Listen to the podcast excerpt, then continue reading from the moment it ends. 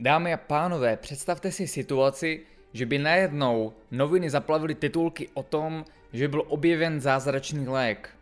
Lék, který dokáže ničit rakovinné buňky stejně dobře jako viry, bakterie a další patogeny a který dokonce lidem prodlužuje život a činí je odolnější na všechny formy stresu. To by bylo neuvěřitelné a v podstatě by došlo k totální změně naší společnosti. No a co kdybych vám řekl, že takový lék dávno existuje, ale většina lidí ho nevyužívá tak, jak by mohli. Ano, skutečně se tady bavíme o melatoninu, hormonu, který přirozeně produkuje naše tělo a který se vytváří v našem těle každou noc a jeho množství můžeme ovlivňovat naším životním stylem. Nejedná se přitom pouze o nějakou domněnku, ale existují desítky a stovky studií, které v jednotlivých oblastech eh, mapují, jak funguje na molekulární úrovni, stejně jako jsou studie s lidmi a pacienty v reálných podmínkách o jeho efektu na léčbu konkrétních nemocí a zdravotních stavů. Když jsem se seznamoval postupně s informacemi o melatoninu, tak jsem zůstával v němém úžasu a v tomhle performance podcastu se vám budu snažit schrnout to nejdůležitější, co jsem zjistil a co to melatonin ve skutečnosti je. Já jsem Adam Čislík, tohle je Performance Lifestyle, Performance Podcast a my se dneska podíváme právě na melatonin jako zázračnou molekulu a jeho skutečnou úlohu v našem těle.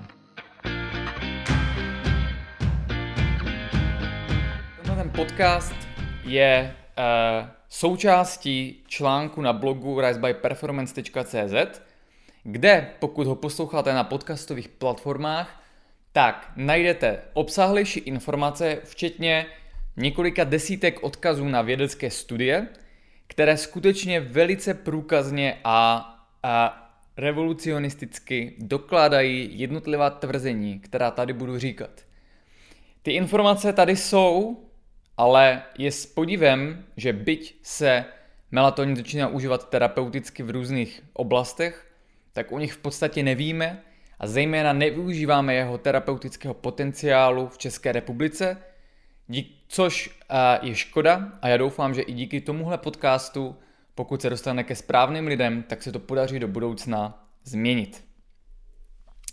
Já tenhle podcast nakonec budu formulovat tak, že to nebude vyloženě převyprávění toho článku na blogu, který si můžou všichni přečíst a já bych chtěl, aby si ho přečetli, ale bude to pouze jakési schrnutí, a trošku jiný pohled na tuhle problematiku a možná i doplnění některých věcí, které jsem tam zapomněl zmínit. Cílem je, aby to prostě bylo lehce stravitelné pro každého, zatímco to podrobnější info a vysvětlení je potom v tom článku i se studiemi. Najdete ho na uh, risebyperformance.cz lomeno melatonin.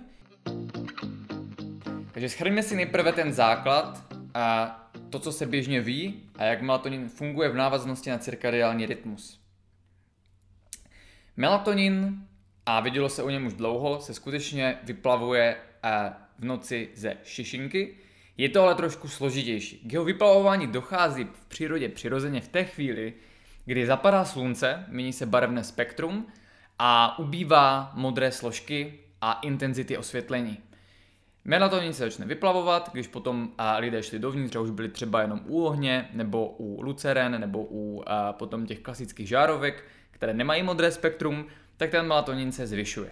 Když se ten melatonin zvyšuje, tak se vytváří ze serotoninu.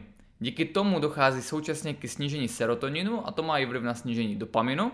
A my se tak vlastně připravujeme na spánek a jsme unavení ne díky melatoninu, ale právě díky tomu, že nám snižuje eh, tyhle ty neurotransmitery a tak se může stát, že najednou že už vás opustí takové to nadšení, prostě snaha vůbec něco dělat, eh, motivace do dalších činností a vy už můžete jenom ležet, eh, rozplajznutí v gauči a jen tak polehávat, eh, relaxovat, což je ten lepší scénář. A tak by to mělo být. Jo? Takže není na tom nic špatného.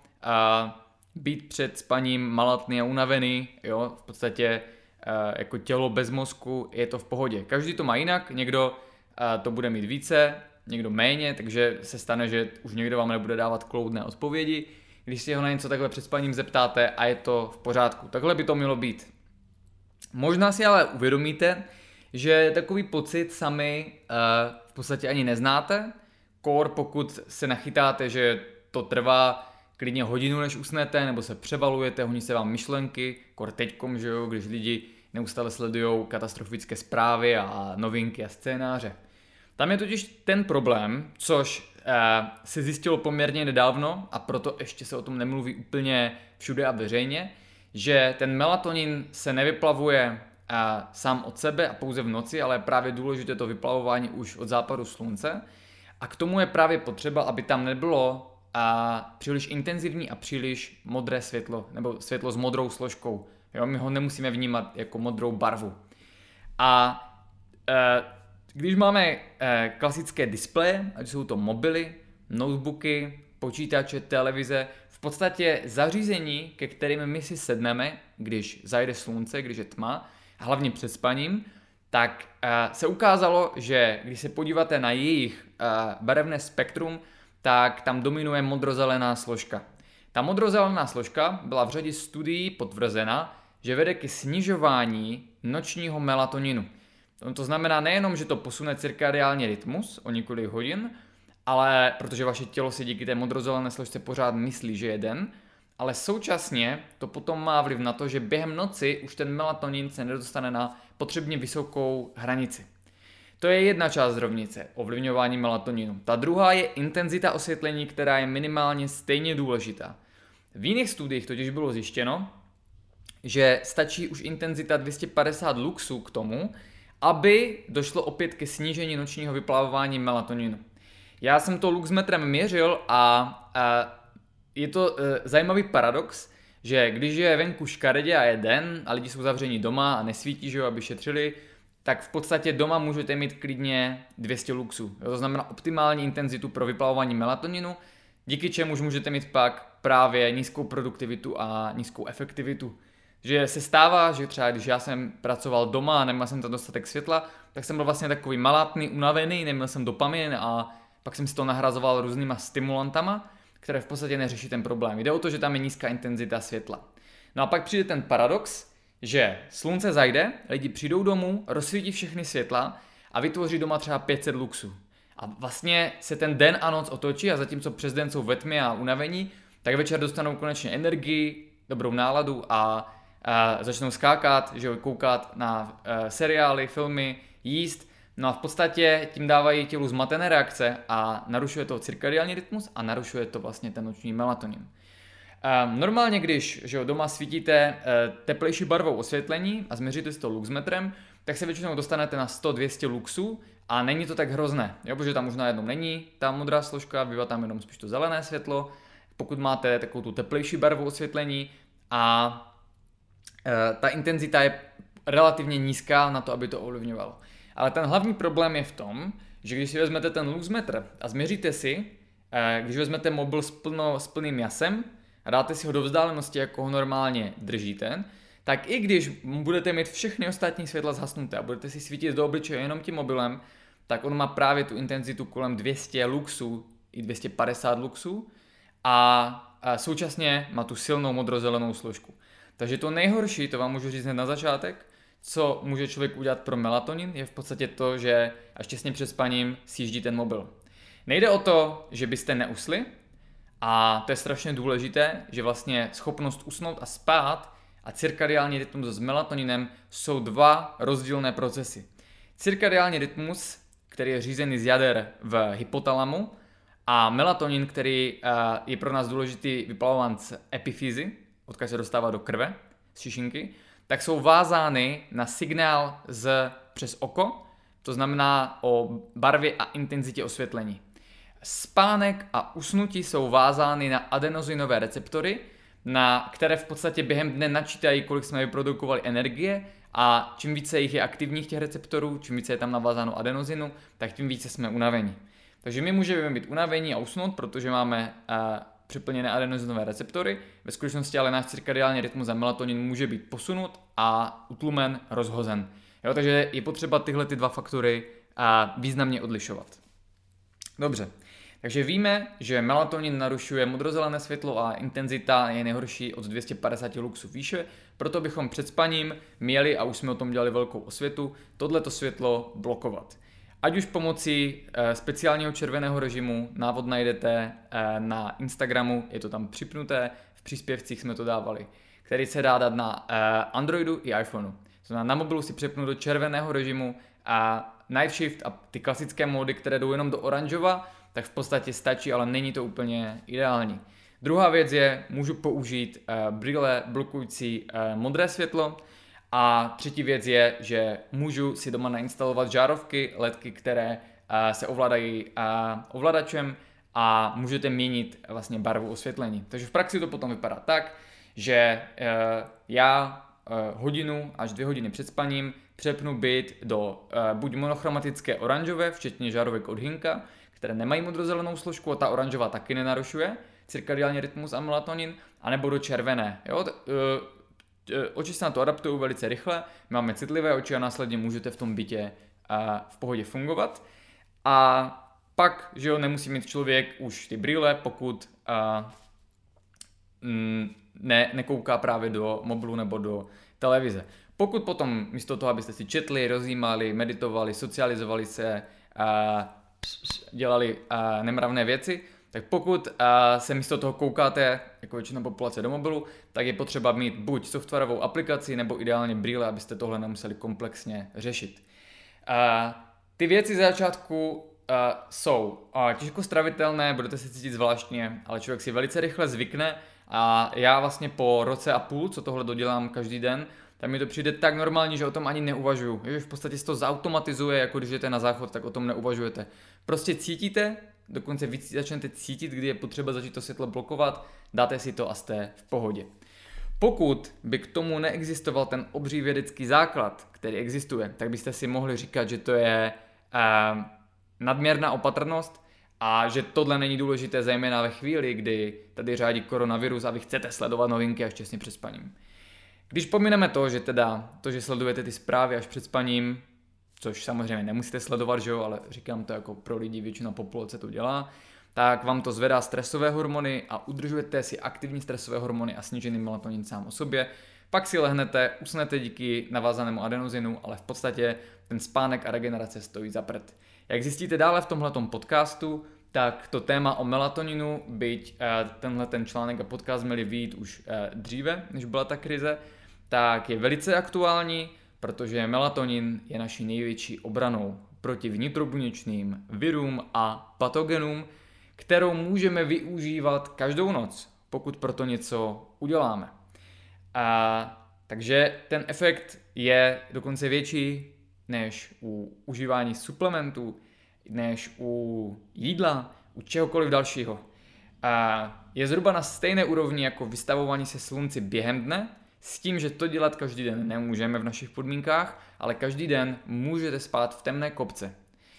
E, ta, ty informace ohledně toho, jak maximalizovat svůj melatonin, když nám nestačí jenom sem tam něco, ale když chceme fakt 100% toho, na co máme, kor, když chceme ještě zajistit, aby naše šinka vytvářela více melatoninu než normálně, což se může hodit v těchto situacích, tak jsou potřeba pokročilejší kroky. Ty pokročilejší kroky najdete v našem protokolu, který se jmenuje cirkadiální protokol a v podstatě eh, to hlavní vám tady říkám zadarmo, takže buďte rádi a pokud chcete pokročilejší postupy a, a návody, jak to všechno optimalizovat na 100%, včetně toho, jak by měla vypadat místnost pro spánek, tak se mrkněte na raspberryperformance.cz lomeno uh, CR. No, a ještě jsem neřekl, že v podstatě eh, v těch studiích bylo zjištěno, že eh, ať už to světlo o 250 luxích před spaním, hodinu až dvě, tady studie se liší, tak eh, jak, jak intenzita světla na 250 luxů, respektive i níže, ale tam je to méně, takže pardon, abych to teda schrnul. Jak intenzivnější světlo před spaním, tak modrozelené světlo, to které obsahuje modrou a zelenou složku. Nemusí mít modrou a zelenou barvu, ale patří tam právě uh, bílé ledky, které mají světla automobilů, billboardy, uh, světlo produkované televizemi, a počítači, mobily, tablety, včetně modrých diod, které máte na elektrospotřebičích. tak ty všechny snižují melatonin, kdy ty čísla se různí, ale v praxi je to potom o 40 až 80% se vám sníží celá ta amplituda nočního melatoninu.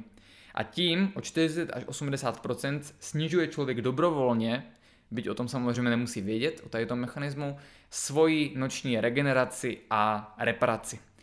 Takže uh, není to uh, nadměrně opatření, z mého pohledu je to velice stěžení opatření a ty problémy, které pak vyvstávají z toho, že se lidé celé měsíce a roky obírají o svůj melatonin, mají, a teď bohužel nepřeháním, skutečně vliv na to, že naše tělo je náchylnější na vznik civilizačních onemocnění a také, že je náchylnější na rychlejší stárnutí a je více vystaveno negativnímu vlivu viru a bakterií. Tím bych teda ukončil první část podcastu, kdy naším cílem bylo obecně si říci, co ovlivňuje vyplavování melatoninu, jak je navázán na cirkadiální rytmus a naznačili jsme teď, jak důležitý je pro naše zdraví a že tohleto téma je i v současné době velice aktuální. Nyní se teda přesouváme postupně k té druhé části a ta už je postavena na studiích a informacích, které uh, jsou téměř neznámé, byť tady jsou, ta věda tady je, a já když jsem se k ním vlastně dostal v rámci tohohle studia, že jo, protože uh, jsem začal mapovat, jasně, melatonin je extrémně důležitý pro zdraví, jsou tam korelace s různýma zdravotníma problémama, ale proč?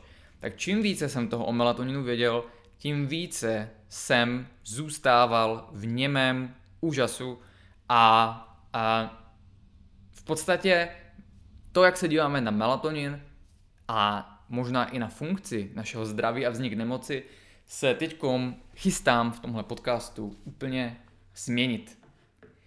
Ta um, první věc, která začala být v rozporu s tím, že se na melatonin díváme jako na hormon spánku, který se vylučuje z epifýzy a je důležitý pro spánek, začala vznikat, když se podařilo prokázat, že melatonin nevzniká jenom v šišince a v mozku, ale i jinde v těle.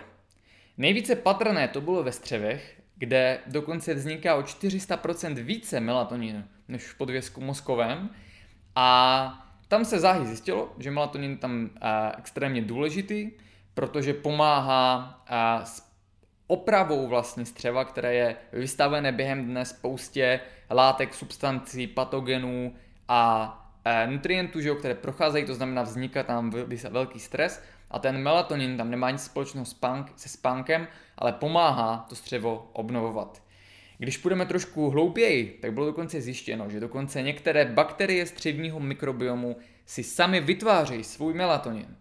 Což už může vést k otázce, proč to dělají. Chtějí snad taky v noci spát? Nikoli věk. Pozornost se pak ale obrátila i na další tkáně orgány, kdy byl melatonin objeven také v oku, kde zvyšuje citlivost na noční světlo a právě snižuje dopamin, který tam je přes den.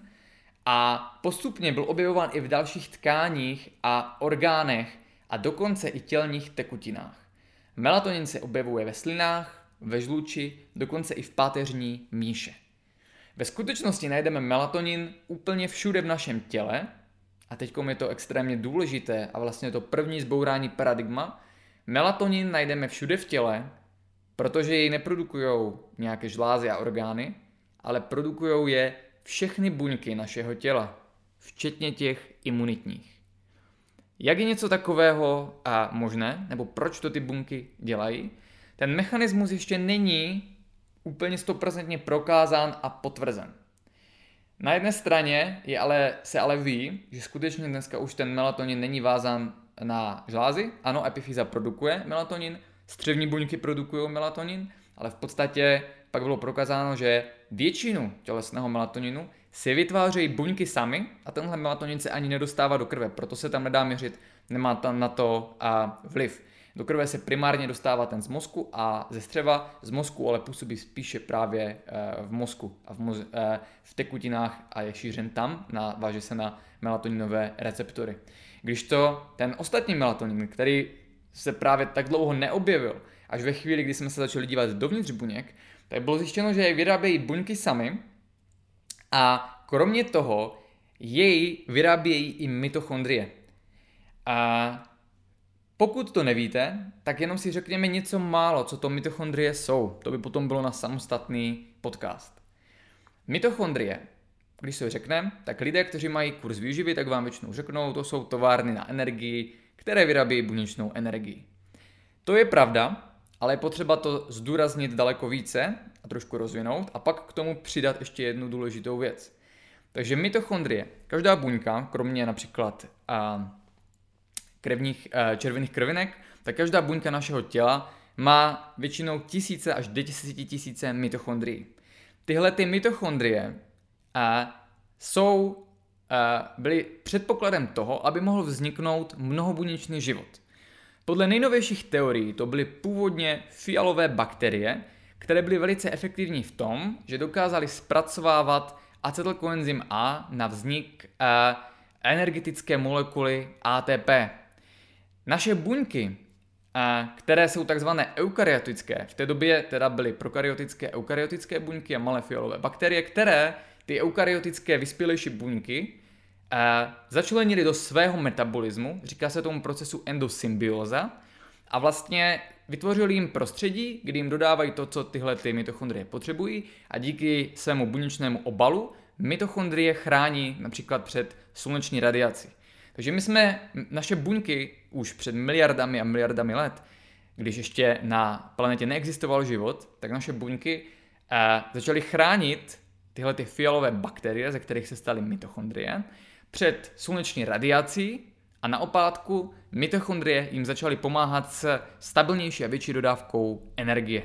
Díky tomu se kromě uh, cukru naučili buňky díky mitochondriím využívat na energii a také mastné kyseliny a současně recyklovat vlastně cukry a získat z nich daleko více ATP. No a když uh, se posuneme o miliony let dále, tak díky tomuhle zásobení energii mohly ty buňky vytvářet stále více biochemických reakcí a procesů stále rychleji.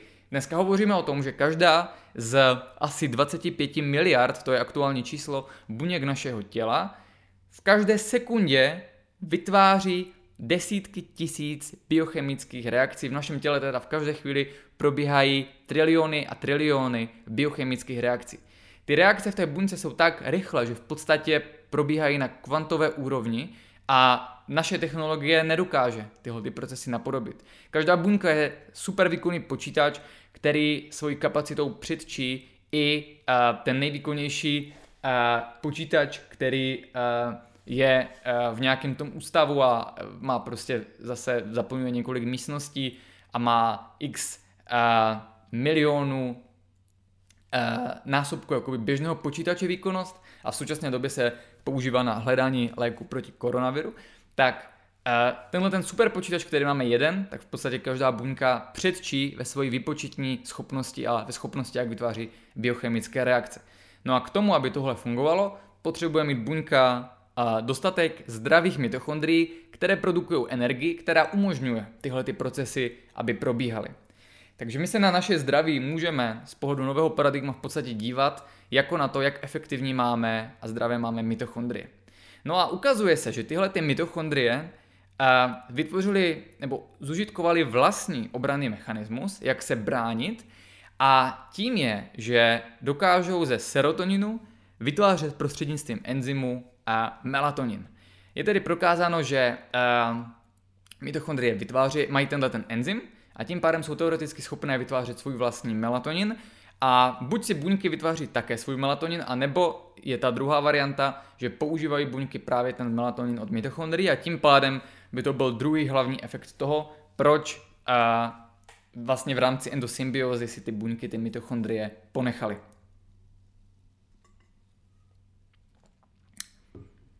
Takže velkým prolomením paradigmatu ohledně melatoninu bylo, že jej vytváří všechny buňky a pravděpodobně i mitochondrie našeho těla, byť se tenhle melatonin nedostává do krve, takže nemůže ovlivňovat náš spánek, naše hormony a tak dále, ale je nějakým způsobem pro tělo extrémně důležitý k tomu, proč se dostaneme v zápětí.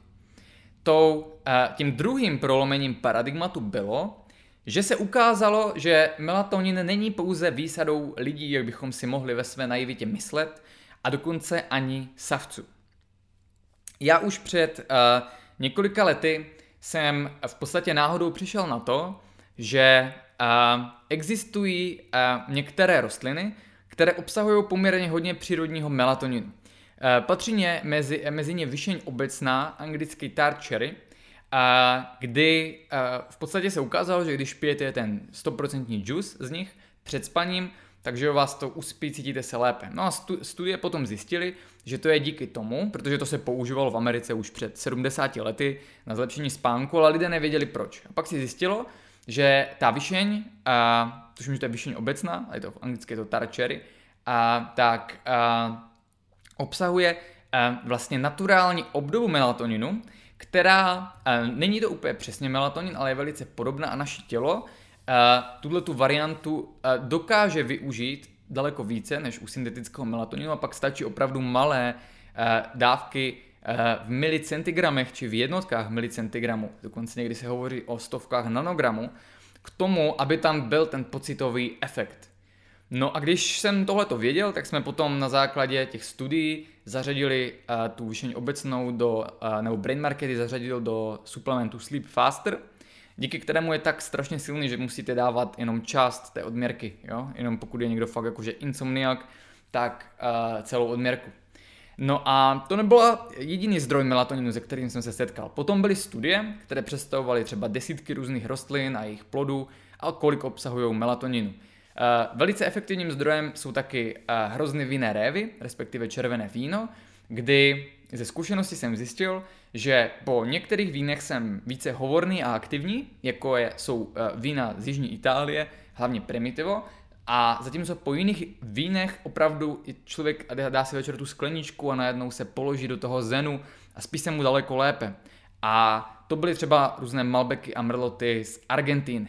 No a studiem jsem potom zjistil, že skutečně i ve vínu vzniká tenhle ten přírodní derivát melatoninu, který vlastně při té delší maceraci, musí to být plné červené víno, to přes které nevidíte, ideálně naturální, tak se dostává vlastně do toho nápoje ve koncentrovaném množství.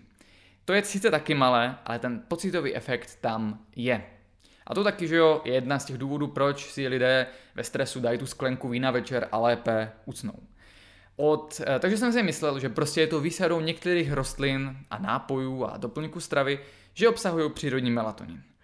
Pak jsem se ale do těch studií ponořilo hlouběji a zjistil jsem, že nejenom, že melatonin vytvářejí savci, kteří spí, a dalo by se tedy předpokládat, že ten melatonin tam bude, ale i eh, všichni další živočichové, včetně ptáků a plazu a dokonce právě i rostliny. Teoreticky opět všechny rostliny vytvářejí melatonin, u všech, které se testovaly, tak byl objeven, a s tím, že opět ten melatonin se nenajde někde mimo, ale je v těch buňkách a tím pádem se těžko měří a vlastně ve chvíli, kdy vezmete už mrtvou a toho živočicha, mrtvou rostlinu, tak ten melatonin tam nenajdete.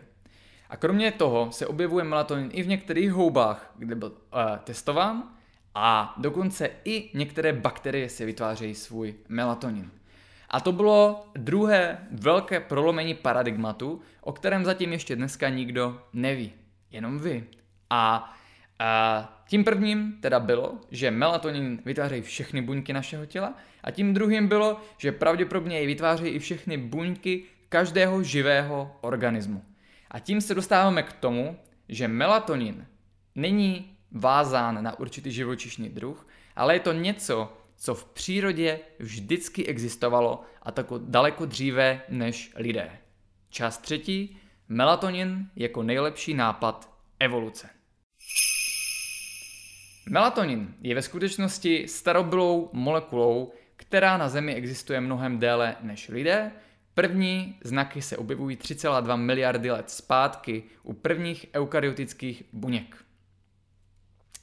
A během evoluce Tedy hned na počátku vzniku života, vůbec aby mohl pokračovat dále do svých komplexnějších forem, tak se naučili primitivní jednobuněčné organismy, eh, jako různé bakterie, včetně mitochondrií, využívat organickou molekulu, která se sama objevovala v našem prostředí. To znamená, je to něco, melatonin je molekula, která pravděpodobně předcházela životu a jakýsi skutečně udělovač běhu života, protože Uh, že jo, samozřejmě to vzniklo stejně jako život, jako DNA, jako aminokyseliny první v nějakém jezírku, jsou různé teorie. K tomuhle doporučuji aktuální knihu od uh, experta na dlouhověkost uh, Davida Sinclaira, který se jmenuje snad Lifespan, úplně si nejsem jistý tím názvem, dám to do poznámek. A ten tam ukazuje tu teorii, že v podstatě se říká, že život vznikl díky tomu, že se v určitém jezírku, eh, které bylo vystaveno sluneční radiaci, náhodně nakupily určité organické molekuly, které začaly spolupracovat a v podstatě přežili ty, které se naučili spolupracovat, což vedlo k tomu, že tam potom byl ten proces, že se chvilku eh, vlastně vytvářely obrany proti sluneční radiaci, chvilku se produkovala energie a byl to takový koloběh, který v určité chvíli došel k tomu, že vznikly první jednoduché buňky a bakterie. A ty, aby mohly pokračovat dále, aby byly chráněny před tím nehostinným eh, vnějším světem, který na ně působil obří radiací všeho možného typu, od kosmického záření, že jo? protože tehdy ještě byla slabá atmosféra, až po gamma paprsky, a přes UV velice silnou radiaci a tak dále.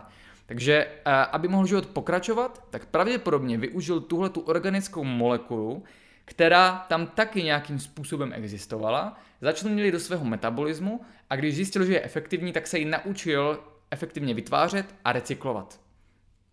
Ze serotoninu, který pravděpodobně byl také, vznikl v podobné době jako melatonin.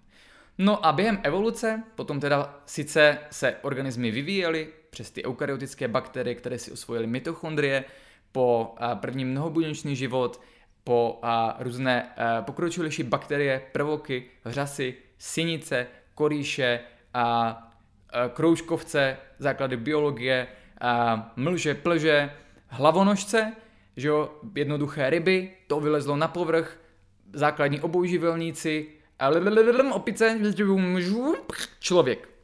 A po celou tu dobu, po celé ty 3,2 miliardy let, kdy existoval melatonin a život ho využíval, tak zatímco a život na Zemi prošel neuvěřitelnou proměnou, tak chemická struktura melatoninu zůstala nezměněna.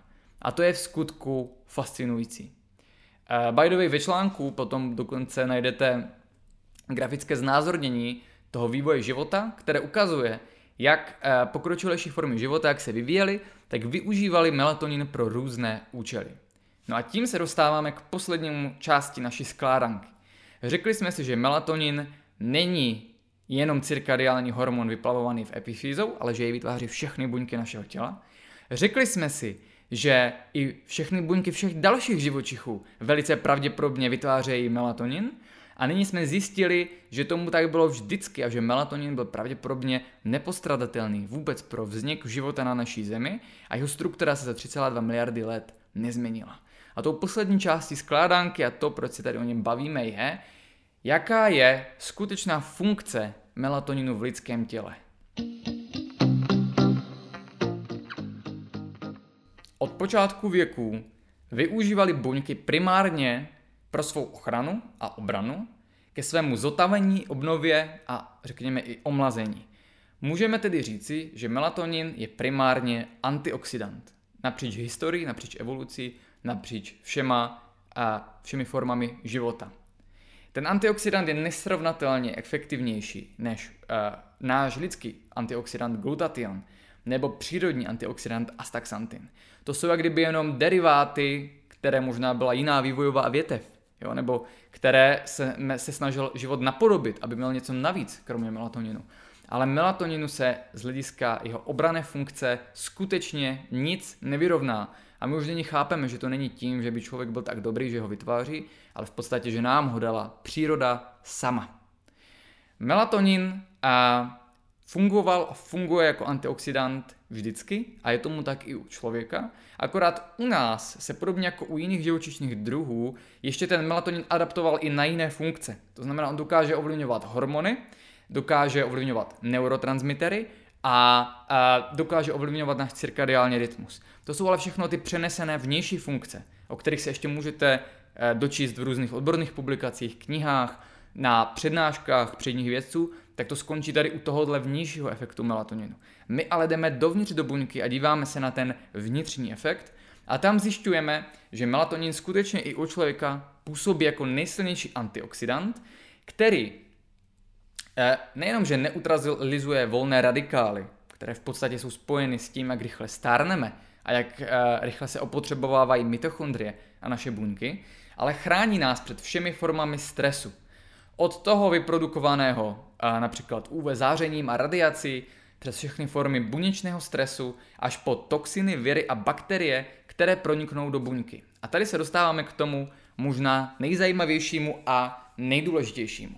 Ve článku na blogu si můžete přečíst podrobněji pět bodů, jak funguje melatonin na té molekulární úrovni a jsou tam i studie, proč, jakým způsobem je zprostředkovaný jeho efekt. Melatonin nás chrání, celkově si ho můžeme představit jako něco, co nás chrání před negativním působením okolního prostředí, včetně stresu ve všech podobách. A my přes noc ho zvýšeně vyplavujeme a v té chvíli v podstatě má dojít k tomu, že buňky jsou opraveny, obnoveny, posíleny a ten předešlý den ty stresory se smažou. Tam může patřit právě vystavení se eh, UV záření, to když se do těch buněk dostanou nějaké pategie, patogeny a viry, to když prostě ty buňky produkují hodně volných radikálů, ty vznikají jako byprodukt mitochondriálního vytváření energie. To znamená, čím více mitochondrie jedou, čím více vytváří naše tělo energie, tím více vytváří volných radikálů. A žádný antioxidant se s nima nedokáže vypořádat v každé jednotlivé buňce, jenom melatonin. No a Mohli bychom se teda bavit o tom, jsou studie, jak pomáhá melatonin detoxikovat buňky od těžkých kovů. Od, mal, od malé expozice až po tu závažnou, která se projevuje selháním orgánů. Jsou studie právě na různé civilizační choroby. My se tady ale budeme věnovat zejména dvěma tématům, které jsou aktuálně velice důležité. A tím prvním je vliv na ničení patogenu, což je věc opravdu na hraně vědeckého poznání, naprosto neznámá, ale téměř neprůstřelně doložená. Takže melatonin jako kladivo na patogeny, to znamená viry a bakterie.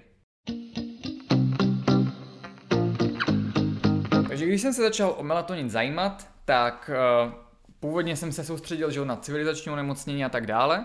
A ani v původní verzi tohohle článku, uh, kterou jsem psal už před nějakými deseti dny, než vypukl koronavirus u nás, tak tahle kapitola v podstatě ani nebyla. Já jsem se jsem tam ten efekt zahledl, když byla nějaká přehledová studie o efektu melatoninu, ale v podstatě mě to trošku míjelo, protože obecně v našem běžném světě to není až tak důležité. Když jsem ale se k tomuhle článku vrátil, říkal jsem si napíšu něco, co nebude o koronaviru, kde se zase budeme soustředit na jiné věci, tak jsem si řekl, ale zkusím vyhledat, jestli jsou nějaké studie o vlivu efektu melatoninu na viry a ejhle, byl jsem extrémně překvapen, co jsem našel. Takže jedna věc je, že my známe ty teoretické mechanismy, kterých je celá řada, jak dokáže melatonin eh, pomáhat, eh, ať už je zvyšuje imunitu, aktivuje NK buňky, má schopnost eh, aktivovat autofágy, což je proces, který v podstatě v noci ničí narušené komponenty a ukázalo se, že ničí například, když je RNA viru v buňce a i e, sám o sobě melatonin spouští apoptózu zničení dysfunkčních buněk. Ty mechanismy jsou odbornější, není to úplně tak důležité. Co je ale důležité, je potom ta praxe.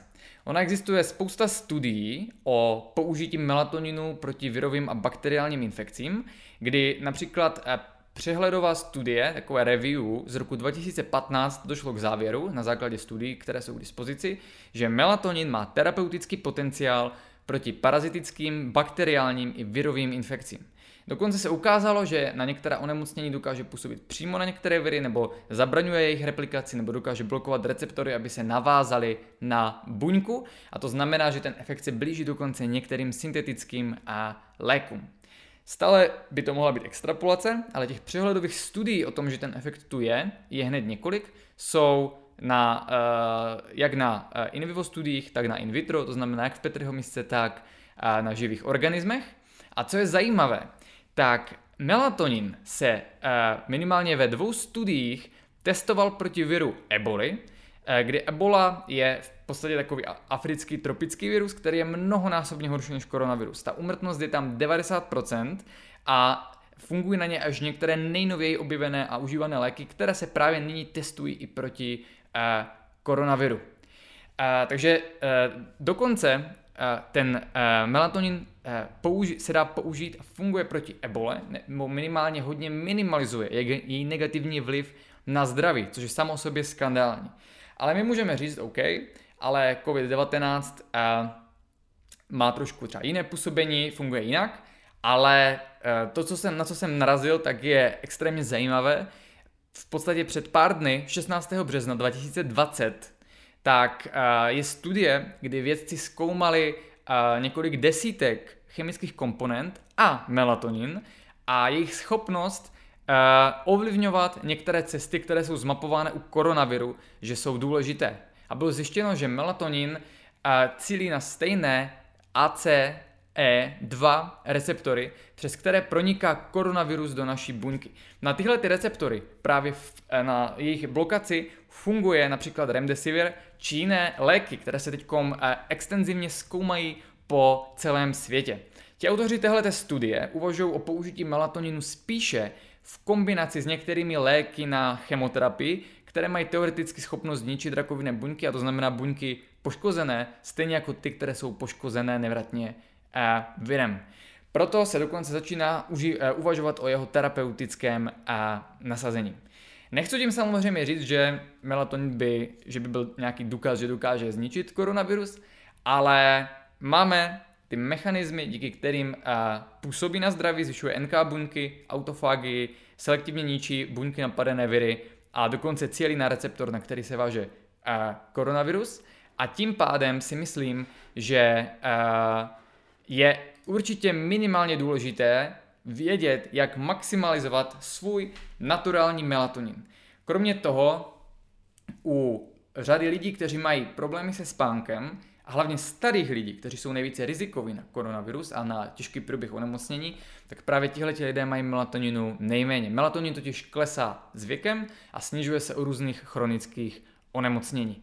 Tam bych tedy uh, určitě uvažoval minimálně o využití uh, melatoninu ve formě suplementace, ať už naturálního nebo umělého. V podstatě je u nás uh, volně prodejný, může se užívat i schválený, nemůže se u nás akorát vyrábět, ale koupíte ho a ten smysl by to mohlo mít pro lidi, kteří jsou ohrožení a vědí, že nedokážou přirozeně zvýšit svůj melatonin, protože to užití suplementace je hodně limitováno, my víme, že tam je malá využitelnost a vstřebatelnost, tak to nemusí eh, stačit. U některých těch naturálních form melatoninu by to teoreticky u toho takzvaně bioidentického melatoninu by ten efekt měl být daleko menší. Lepší teda. Je kacířství mluvit o melatoninu takhle velkolepě na základě studií, které jsou k dispozici nikoli věk. Nejenom, že máme studie proti ebole, máme tady tuhle tu novou studii o koronaviru, ale máme spoustu studií, které vysvětlují ten mechanismus, máme studie, které ukazují, že melatonin spouští autofágii a pak máme minimálně 9 nebo 10 studií, které ukazují, že autofágie dokáže ničit vnitrobuněčné virové komponenty. A e, tomuhle procesu se potom ještě bude věnovat samostatný článek nebo a, e, příspěvek. Takže efekt na e, ničení viru a respektive jejich části, které se dostanou dovnitř buňky, u melatoninu je zmapován a je to hlavně v téhle chvíli extrémně důležité a, vědět a tím pádem i tenhle ten článek se pro nás aktuálně stává důležitý a můžeme si odnést něco, co můžeme udělat ve své praxi k tomu, abychom ten uh, noční melatonin zvýšili. Je proto uh, smutné a paradoxní a je otázkou, jestli s tím něco dá dělat, že v podstatě hodně nejvíce ohrožených lidí, jako jsou různí zdravotníci, ale i uh, lidé ve službách, policie, armáda, včetně politiků a zpravodajů, kterým uh, tímto uh, velice děkuji za jejich práci, tak všichni při, e, připouštějí, že vlastně v téhle těžké době, kdy jsou přehlceni prací, tak spí třeba jenom 4 hodiny, že jo, a jsou neustále ve stresu a bohužel to má strašně detrimující efekt na melatonin, čím se snižuje jejich přirozená vlastně obrany schopnost proti virovým uh, infekcím. Ono pravděpodobně s tím nejde úplně něco udělat, ale šlo by určitě ulevit minimálně celému systému, kdyby se lidé více drželi těch deseti rad, které najdete na risebyperformance.cz lomeno koronavirus s K na začátku, kde uh, je vlastně ten postup, že když člověk onemocní, tak by měl zůstat doma, léčit se doma, protože když hlavně uh, nerizikoví zdraví lidé s lehkými příznaky a jdou do nemocnice, chcou se testovat, tak zahlcují systém, e, stejně není kapacita, stejně jsou posíláni domů, často nejsou ani diagnostikovaní, pak jsou naštvaní, šíří tu nemoc dále, když takhle chodí venku. A ještě e, vlastně zdravotníci jsou více ohroženi, protože jsou pak v kontaktu s více nemocnýma lidma a dávají jim energii a potom jsou unavení a vyhořeli. A tohle je za mě největší kdyby riziko současné, že v podstatě musíme ulevit hlavně zdravotníkům. Zdravotníci by tedy měli pracovat méně, spát více, byť to může znít jako, že to není možné, tak udělat pro to maximum a my všichni můžeme udělat maximum pro to tím, že nebudeme zahlcovat aktuálně zdravotní systém, budeme nosit, nosit roušky, budeme v izolaci a když máme příznaky, tak zůstáváme doma.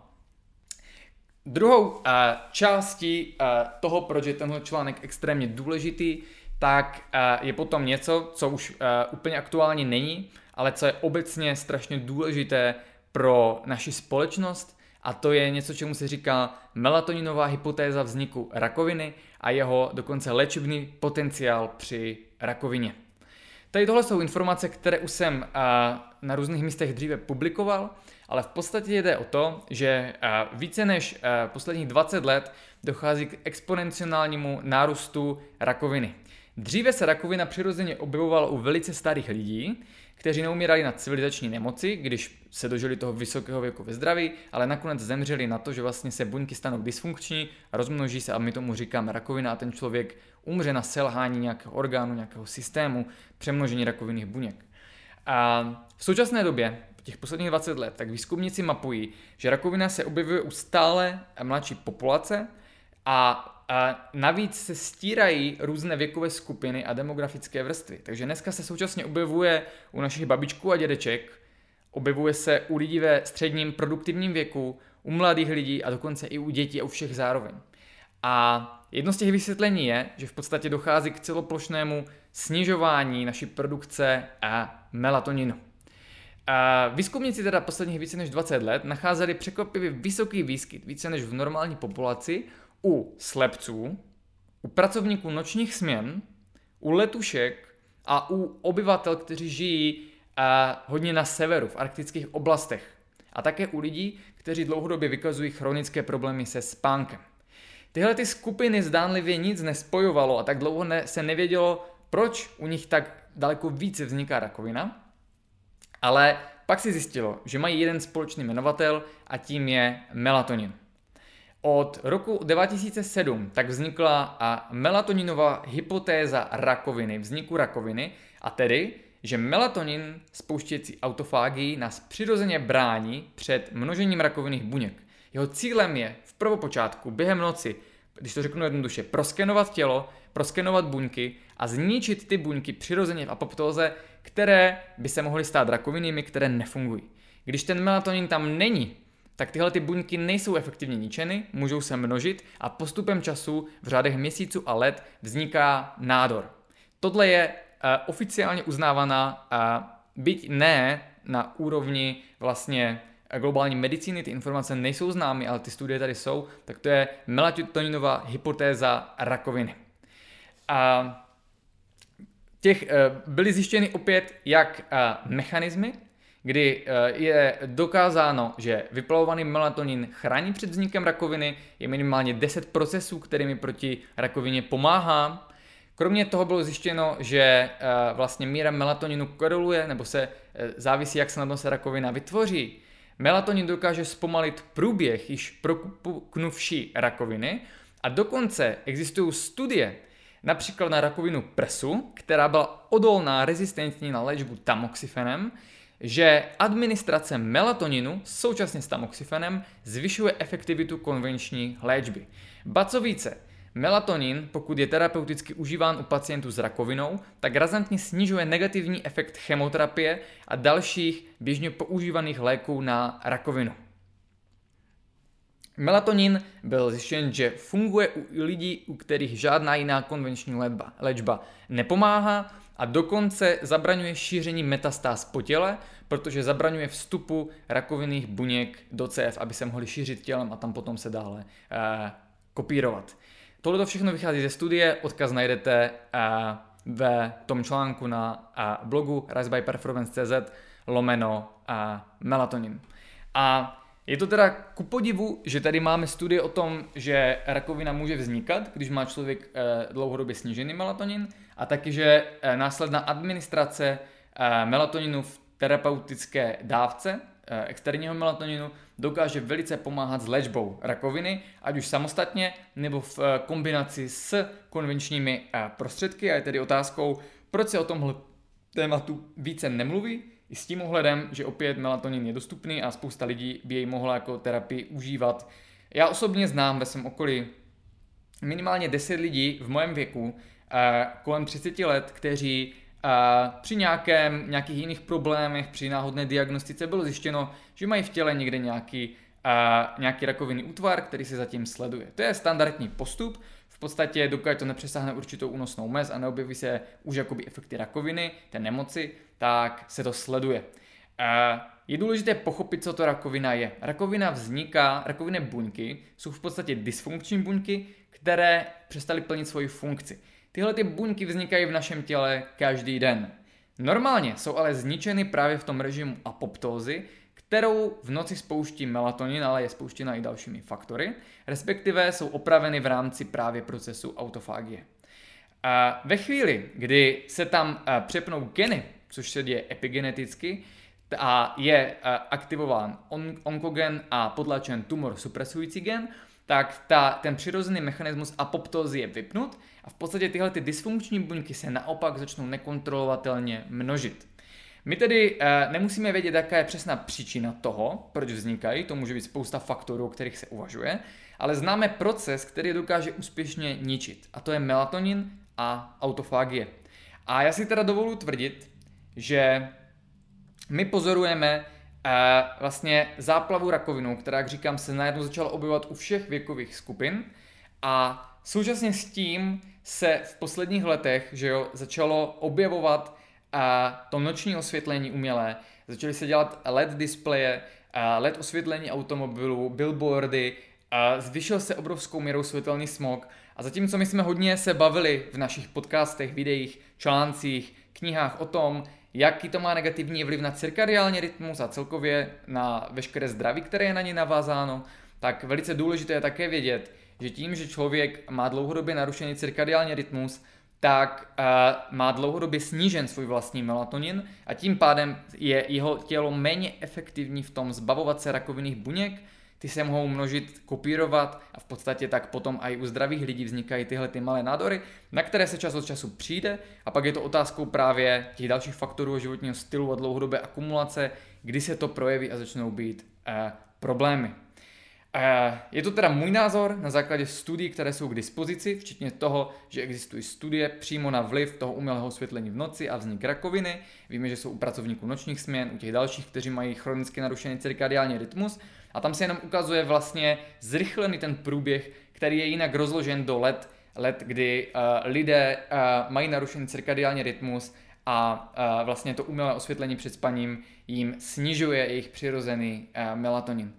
To je také důvodem, proč vznikl tenhle ten článek, proč tyhle ty informace, které uh, původně jsem si nechával, protože jsou pokročilé pro univerzity, stu, uh, uh, univerzity performance, nechával jsem si je do uh, protokolu cirkadiálního a tak dále, ale v podstatě už nejde o nich mlčet a hlavně i s ohledem na to, že nás melatonin chrání proti virům, tak jsem se rozhodl tyhle ty informace zveřejnit a je potřeba, aby se o nich začalo mluvit a vědět.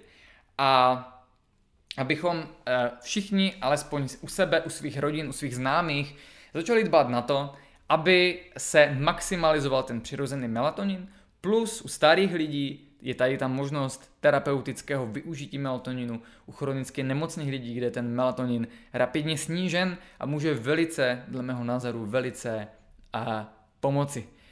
A to bylo tedy zhruba všechno, co jsem vám chtěl o melatoninu říci. O tom, jak bylo zbouráno paradigma, že se jedná pouze o cirkadiální hormon, který zlepšuje spánek, ale je to hormon, který je starý stejně, minimálně stejně eh, dlouho na naší planetě se objevuje tahle organická sloučenina jako život sám.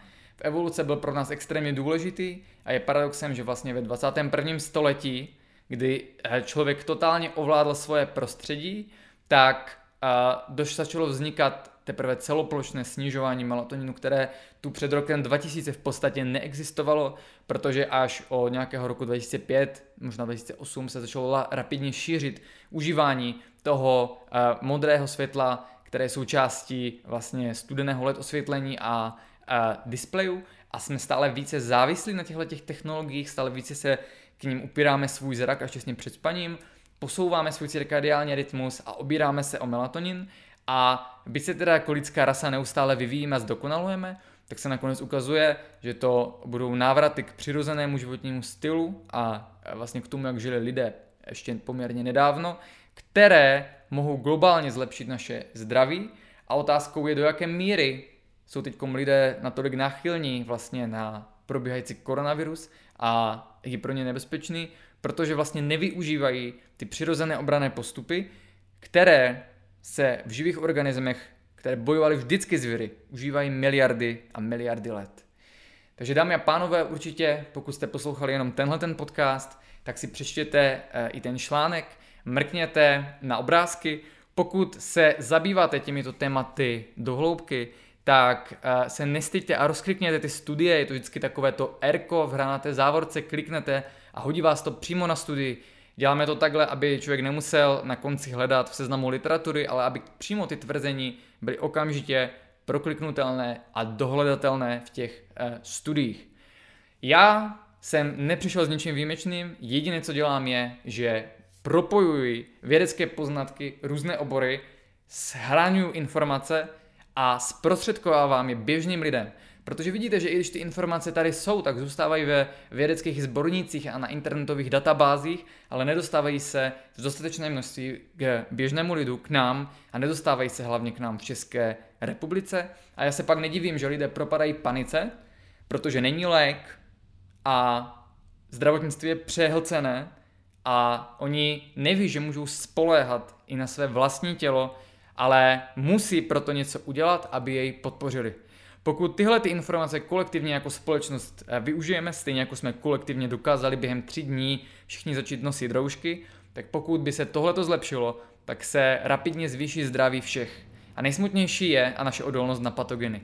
A nejsmutnější je, že jsou to právě lidé v nemocnicích, eh, kteří už jsou v těch horších fázích nemoci a ti ohrožení lidé, kteří tam jsou vlastně eh, jednak přes den mimo sluneční svit, který pomáhá s noční produkcí melatoninu a za druhé, že jsou vlastně v místnostech, kde je neustále umělé osvětlení, v noci tam a, pípají a blikají různé diody a že tím pádem dělá, to není dobré pro jejich zdraví.